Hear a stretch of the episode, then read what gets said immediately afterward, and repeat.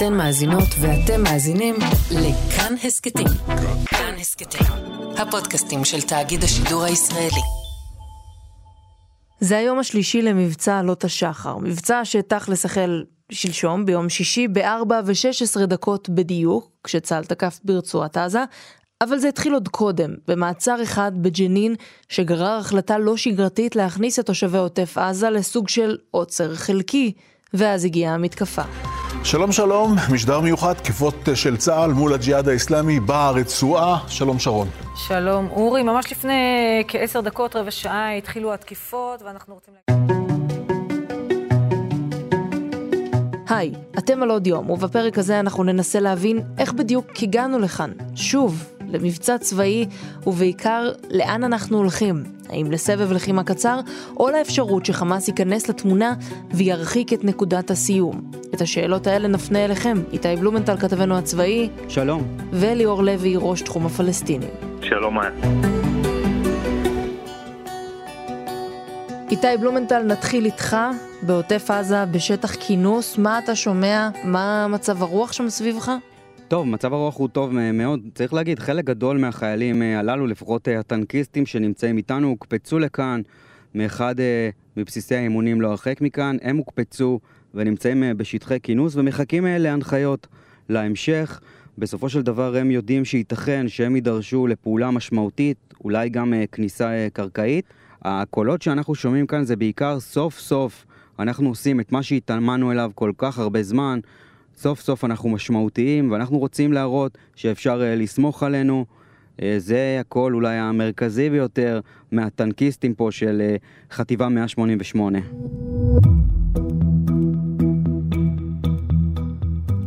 איתי, בוא נחזור לאותה פעולה צבאית שנמשכה פחות משלוש דקות, והיא זו שהחלה בעצם את מבצע עלות השחר.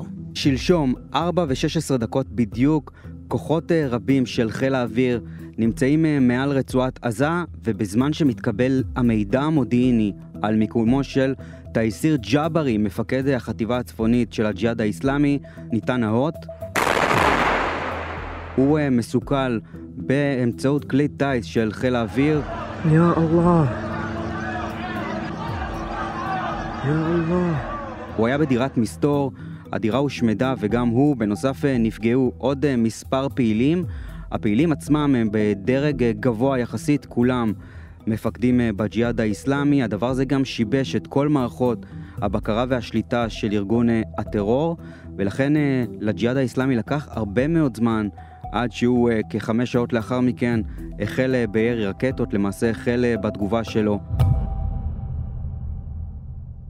המטרה של צה"ל הייתה ברורה, תייסיר ג'אברי תכנן לבצע פיגוע משמעותי נגד אזרחים ישראלים, תושבי העוטף, מרצועת אה, עזה באמצעות ירי של אה, טילי נ"ט, ולכן אה, חיכו מספר ימים עד שהשב"כ ואגף המודיעין בצה"ל ייתנו את מיקומו המדויק, וברגע שכל הכוכבים הסתדרו, המבצע הזה החל.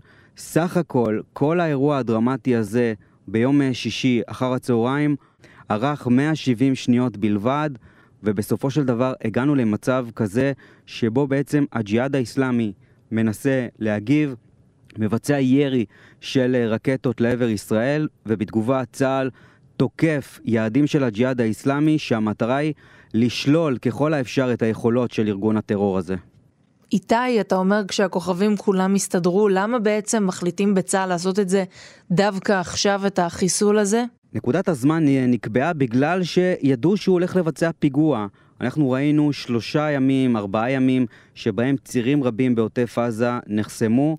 הם לא נחסמו סתם, הם נחסמו בגלל התראה קונקרטית, התראה ממשית. ולכן אה, ברגע שהבינו שהג'יהאד האיסלאמי מתכוון לבצע את הפיגוע, לאחר אה, שניסו לעשות איזושהי הבנה מול חמאס, עם התיווך המצרי, והבינו שהג'יהאד לא מתכוון אה, להישמע אה, לחמאס, שהוא כרגע הריבון ברצועת עזה, אמרו שאין מנוס, ולכן אולי בשונה מכל האירועים האחרונים בעזה, ישראל לקחה יוזמה, צה"ל תקף ראשון. ישראל לא תעמוד מנגד כשמנסים לפגוע בתושביה. מדיניות הממשלה הזו היא אפס סובלנות לכל ניסיון ירי מכל סוג. ארגוני טרור לא יקבעו את סדר היום בעוטף, לא נקבל שום איום על התושבים. אליאור, תסביר לי איך מעצר של בכיר בג'יהאד בג'נין מגיע לטילים מעוטף אה, מרצועת עזה. בסופו של דבר, אם אה, מסתכלים על העניין הזה, אפשר אפילו אה, להסתכל על אה, אה, שומר החומות. איך אירוע בהר הבית בסופו של דבר מגיע למעצר, מבצע נרחב אה, ברצועת עזה. אה, אנחנו מדברים בגדול, מאיה, על אה, חיבור גזרות. זו בעצם הכותרת של העניין הזה של התשובה שלי. משום שבסך הכל גם חמאס, גם הג'יהאד האיסלאמי עכשיו, למדו את השיטה ואת הניסיון הזה לחבר בין רצועת עזה, בין הגדה, ובין מזרח ירושלים, הם אפילו מנסים לחבר גם עם ערביי ישראל. הכוונה וכל העניין הזה בעצם הוא להוציא את מדיניות הבידול. הכוונה היא שישראל תמיד ניסתה לבודד אה, זירות. כאשר יש אירוע גדול או מבצע בגדה המערבית, אז מבודדים את העניין מעזה ועזה נותרת אה, שקטה, אה, ולהפך, כאשר יש מבצע ברצועת עזה מבודדים את אה, הגדה, גם את מזרח ירושלים. כאן בעצם אנחנו רואים ניסיון שוב לחבר את הזירות כאשר זה בא בכיוון ההפוך. מהזירה של הגדה, בעצם הג'יהאד האיסלאמי mm-hmm. והנהגתו בגדה שנוצרת, עובר לאיום מרצועת עזה, עשיתם משהו בגדה, העונש אה, למעשה שלכם מבחינת הג'יהאד האיסלאמי יגיע מרצועת עזה, ולכן בעצם הגענו ממעצר של אה, פעיל בכיר בג'נין לתוך אה, אה, איום קונקרטי מעזה שנגמר בסופו של דבר בתגובה יזומה של צה"ל ובעצם במשך אותם שלושה ימים אה, בג'יהאד האיסלאמי מאיימים בתגובה, אבל לא מגיבים. יכול להיות שחשבו שם לרגע שאפשר יהיה לסיים את זה בלי לעשות כלום? תראי, היה להם מאוד מאוד קשה לרדת מהענף אה, שהם טיפסו עליו, משום שהם אה, נתלו כבר אה, באילנות גבוהים מבחינת סף האיומים שלהם. בסופו של דבר, הם לא הפסיקו לאיים סוג של נקמה, ואז הם הגיעו למצב שהם היו מוכנים להתפשר על משהו, לא להגיב בצורה צבאית, אבל בעצם לקבל מישראל משהו בתמורה להשבת הרגיעה. אני אזכיר, הפסקת המעצרים, מבצעי המעצרים בגדה שצה"ל מבצע מדי לילה, שחרורו של אותו פעיל ג'יהאד איסלאמי בסאם א-סעדי, והדבר האחרון, שחרור של עציר מנהלי שובת רעב, פעיל גם בשם חליל עוואודה, גם הם דרשו את שחרורו ממעצר מנהלי בתמורה להשבת הרגיעה. זה היה הקו היחיד שהם היו מוכנים ללכת אליו. שזה קו שבישראל אמרו שמדובר בדרישות שהן לא הגיוניות. זאת אומרת, הם בכוונה הציבו, טיפסו על העץ הגבוה מדי? יכול להיות שהם טיפסו על עץ גבוה מדי, הם גם בסופו של דבר היו מוכנים להתפשר על חלק מהתנאים הללו שהם הציבו, אבל בישראל סירבו בכל תוקף לכל גורם, לכל מתווך שהגיע אליהם כדי לנסות ולפתור את הסוגיה הזאת, נאמרה התשובה הג'יהאד האיסלאמי לא הולך לקבל שום דבר מהאיומים האלה. ישראל לא רצתה לייצר את הקו הזה של אה, המשוואה, משום שבסוף בסוף במזרח התיכון, בעיקר גם בזירה הפלסטינית, כאשר אה, מותחים קו מסוים, בדרך כלל הוא הופך להיות נקודת הגבול הבאה. ראי הר הבית וחמאס ברצועת עזה, מה שקרה בשומר החומות ומה שקרה ממש בחודשים האחרונים, עם כל האיומים של חמאס לפתוח במערכה סביב מצעד הדגלים בחודש מאי, הג'יהאד האיסלאמי בעצם ניסה למתוח את אותו קו, ולכן בישראל ישראל סירבו לכך בתוקף. אמרת שהכותרת כאן היא איחוד גזרות, כך גם בג'יהאד האיסלאמי בוחרים לכנות בערך את המבצע הזה שאליו הם יצאו, קריאה אולי לחמאס לבוא ולהצטרף. בינתיים נכון. ממה שאנחנו רואים, חמאס מנסים להימנע מזה. אה, מנסים ונכון אה, אה, לשיחה בינינו גם מצליחים כי בסופו של דבר חמאס יושב על הגדר בשעה הזאת, אה, לא מצטרף למערכה, אה, צריך לומר עוד משהו, חמאס גם הוא, בדרכיו שלו, ניסה אה, למנוע את ההסלמה הזאת, ניסה להוריד את הג'יהאד האיסלאמי מדרישותיו ובעצם להשיב את הרגיעה, וזה לא כי הוא דאג לישראל, צריך להדגיש את זה, אלא משום שהטיימינג, התזמון הזה, לא היה מתאים אה, לחמאס. חמאס כרגע עסוק בשני דברים ברצועת עזה. בפן האזרחי, שיקום הרצועה אחרי מבצע שומר החומות וקבלת התופינים מישראל בדמות ההקלות הכלכליות, כניסת הפועלים אה, הפלסטינים הרבים, אנחנו מדברים על 14 אלף פועלים פלסטינים שנכנסים מדי יום לישראל ומניעים בצורה אה, דרמטית את הכלכלה הפלסטינית, ובפן הצבאי חמאס עסוק כרגע עדיין בשיקום יכולותיו הצבאיות שנפגעו במבצע שומר החומות. חמאס עדיין לא הגיע לנקודה שהוא היה בה ערב שומר החומות מבחינת היכולות הצבאיות שלו, ובמצב כזה אין לחמאס שום אינטרס להיכנס למערכה מול ישראל, ולכן חמאס מאוד מאוד לא רצה בעימות הזה, במערכה הזאת. ומצד שני, צריך אבל להגיד מאיה... שהם כן משלהבים את השטח. אנחנו כן רואים את התגובות של הבכירים בארגון, שאומרים לא נשתוק למעשים של הכיבוש הישראלי הציוני, צריך להילחם, צריך להתקומם, הם כן מלהיבים את השטח. את צודקת, אבל צריך לזכור דבר אה, מאוד פשוט. קודם כל, חמאס הוא לא אה, עכשיו כוחות השלום של האו"ם, זה לא שהוא הפך את עורו, הוא עדיין ארגון התנגדות, מוקאוומה, וזה בעצם הדגל שלו, זו, זו התמיכה שלו, זה הבסיס שלו, זה הרעיון שלו, ולכן הוא חייב לצאת בהצהרות כאלה, אבל יש הבדל מאוד גדול בין מה שאת שומעת באופן פומבי לבין מה שקורה בסופו של דבר מאחורי דלתות דלתות אה, אה, סגורות. ההתנגדות, או התזמון של ההתנגדות כרגע, אה, פשוט לא מתאים לו. מעבר לזה, וזה העניין הדרמטי כאן, חמאס בסופו של דבר לא נשכב על הגדר עבור הג'יהאד האיסלאמי. בניגוד לכל הציפיות של הג'יהאד האיסלאמי, שזה כן ילך לכיוון הזה, הוא לא עושה את זה, אבל צריך לזכור עוד משהו. זה לא אה, אירוע תקדימי. אנחנו מדברים גם במבצע חגורה שחורה אה, בנובמבר 2019, כאשר ישראל אה, חיסלה את אה, בהא בולעטה, מפקד החטיבה הצפונית של הג'יהאד האיסלאמי דאז, ואז נפתחה סוג של מערכה די קצרה בין אה, אה, רצועת עזה לישראל בהשתתפות של הג'יהאד האיסלאמי ורק של הג'יהאד האיסלאמי בלי חמאס. חמישה חודשים אחר כך שוב, סבב בין ישראל לבין רצועת עזה על רקע איזושהי תקרית מיותרת לחלוטין על גבול הרצועה, לא ניכנס לפרטים שלה, אבל בסופו של דבר, באותו סבב שגם הוא היה קצר למדי, הג'יהאד האסלאמי לבדו מול ישראל. חמאס לא השתתף uh, באף אחת uh, מהמערכות הללו, מהסבבים הללו, mm-hmm. והפעם, זו הפעם השלישית בעצם, שבה חמאס uh, אינו נוטל חלק באותו אירוע.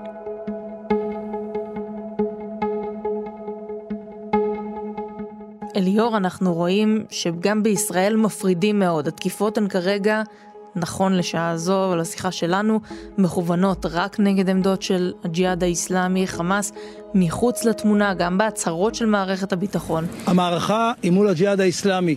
החמאס הוא לא חלק מהעניין, אנחנו לא רואים שום היערכות כזו או אחרת, אני לא יודע... יכול להיות שזה דווקא מייצר תקדים שיהיה נוח לחמאס, שבפעם הבאה שיהיה איזשהו ירי של סוררים. בחמאס אומנם אה, רוצים קצת להלהיב את השטח, אבל גם נוח להם שזה לא יהיה מכוון נגדם. נכון, אבל בסופו של דבר זו החלטה ישראלית. תראי, כשישראל אה, תוקפת אה, ברצועת עזה בתגובה לירי רקטי כזה או אחר שלא במסגרת סבב, לרוב היא תתקוף יעדים של חמאס, משום שבעצם היא רוצה להפעיל לחץ על חמאס לעצור את אותם צוררים. אבל הפעם מדובר במקרה אחר, משום שלא מדובר בירי שנגמר אחרי זה בתגובת נגד של חיל האוויר הישראלי, ואנחנו קמים למחרת בבוקר וכאילו כלום לא קרה. לא. כאן מדובר בעצם על מבצע, ולכן זה יותר מורכב, ולכן גם אה, ישראל נזהרת פה מאוד כדי לא להכניס את חמאס אה, אה, למערכה הזאת, משום שאם ישראל בסופו של דבר תבצע מהלך שיאלץ את חמאס להיכנס למבצע הזה, למבצע עלות השחר, הרי שכבר אנחנו מדברים על אופרה אחרת לגמרי, על אה, מערכה הרבה יותר עצימה, אה, גם מבחינת אה, ירי הרקטות, גם מבחינת האיכות שלהם, גם מבחינת הכמות שלהם וגם מבחינת כלים אחרים שיש ברצועת עזה, אני מזכיר, קומנדו ימי, מנהרות, כלי טיס בלתי מאוישים וכדומה. ישראל לא רוצה את זה, היא לא רוצה את הכוח הגדול בעזה שזה חמאס, מצטרף למערכה המאוד מוגבלת הזאת מול הג'יהאד האיסלאמי ולכן היא נוקטת באותה שיטה שבה למעשה היא תוקפת בצורה מאוד מאוד כירורגית רק יעדים של הג'יהאד האיסלאמי וגם אותם היא בוחרת בפינצטה, כלומר יעדים שלא יגרמו לנפגעים אה, בקרב אזרחים או שלא אה, ימוטטו פה אה, מגדלים כדי בעצם לא לאלץ את חמאס להצטרף למערכה. הפגיעה הזאת שאתה מדבר עליה זה הדבר היחיד שיכול לגרור פנימה את חמאס, או שלמעשה בגלל שאנחנו רואים את האיומים שלהם על מה שקורה בהר הבית, במידה וכן תהיה איזושהי התרחשות במסגרת אירועי תשעה באב, זה לא ייתן להם שום ברירה אלא להצטרף למבצע הזה.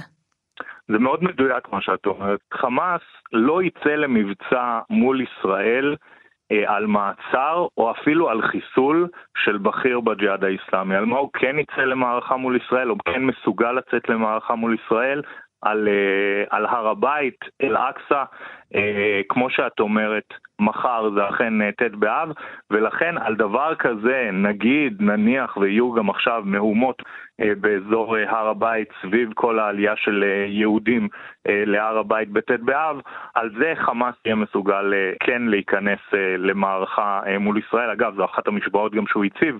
אה, לישראל, שפגיעה במסגד אל-אקצא משמעה אה, סבב אה, מרצועת עזה, ומאוד מאוד חשוב לעשות את ההפרדה בין שני הדברים האלה, בין פגיעה באל-אקצא לבין פגיעה בבכיר כזה או אחר בג'יהאד האיסלאמי.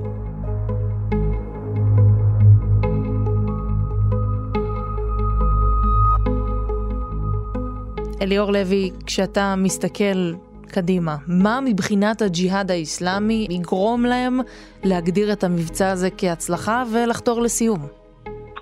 תראה, הג'יהאד האיסלאמי כרגע מחפש אה, דבר אחד, וזה נקמה. ולא נקמה על אה, בסאם אסעדי, אלא בעיקר נקמה על אה, חיסולו של תייסיר ג'אברי. נקמה על ההשפלה, על ההפתעה שהוא קיבל ביום שישי. הג'יהאד האיסלאמי היה רוצה לסיים את המערכה הזאת אחרי שהוא מצליח אה, לפגוע בישראלים, לבצע ירי מוצלח מבחינתו שיביא לפגיעות בנפש אה, או פגיעה תודעתית כזאת או אחרת, אולי אפילו ירי נ"ט מוצלח. כל דבר כזה יגרום לג'יהאד אה, לשאוף לסיום. בינתיים אנחנו לא נמצאים בשלב הזה, ולכן בעצם כל התארכות של המערכה הזאת, גם מבחינת ישראל, מקרבת יותר ויותר את חמאס להצטרף אה, לג'יהאד האיסלאמי, זה לא אומר שזה יקרה, אבל זה כן מגביר את הסיכויים, גם אם בצורה אה, הדרגתית ואיטית. אליאור לוי, ראש תחום הפלסטינים, תודה רבה לך. תודה, מאיה. איתי, לקראת אה, סיום, מבחינת צה"ל, מה המטרה המרכזית כעכשיו במבצע הזה? מה הנקודה שבה אפשר יהיה לחתום את האירוע ולחתור להפסקת אש? אז אנחנו נמצאים בערך יומיים אחרי תחילת אה, המבצע. בצה"ל נערכים ללפחות שבוע אחד של אה, לחימה. כמובן, כל עוד אה, אין איזשהו הסדר או הבנות עם המצרים, המטרה היא בראש ובראשונה לשלול מהג'יהאד האיסלאמי את היכולות שלו. בסופו של דבר, כרגע יש אפשרות לצה"ל לפגוע בארגון הזה בצורה אנושה, וזו המטרה העיקרית.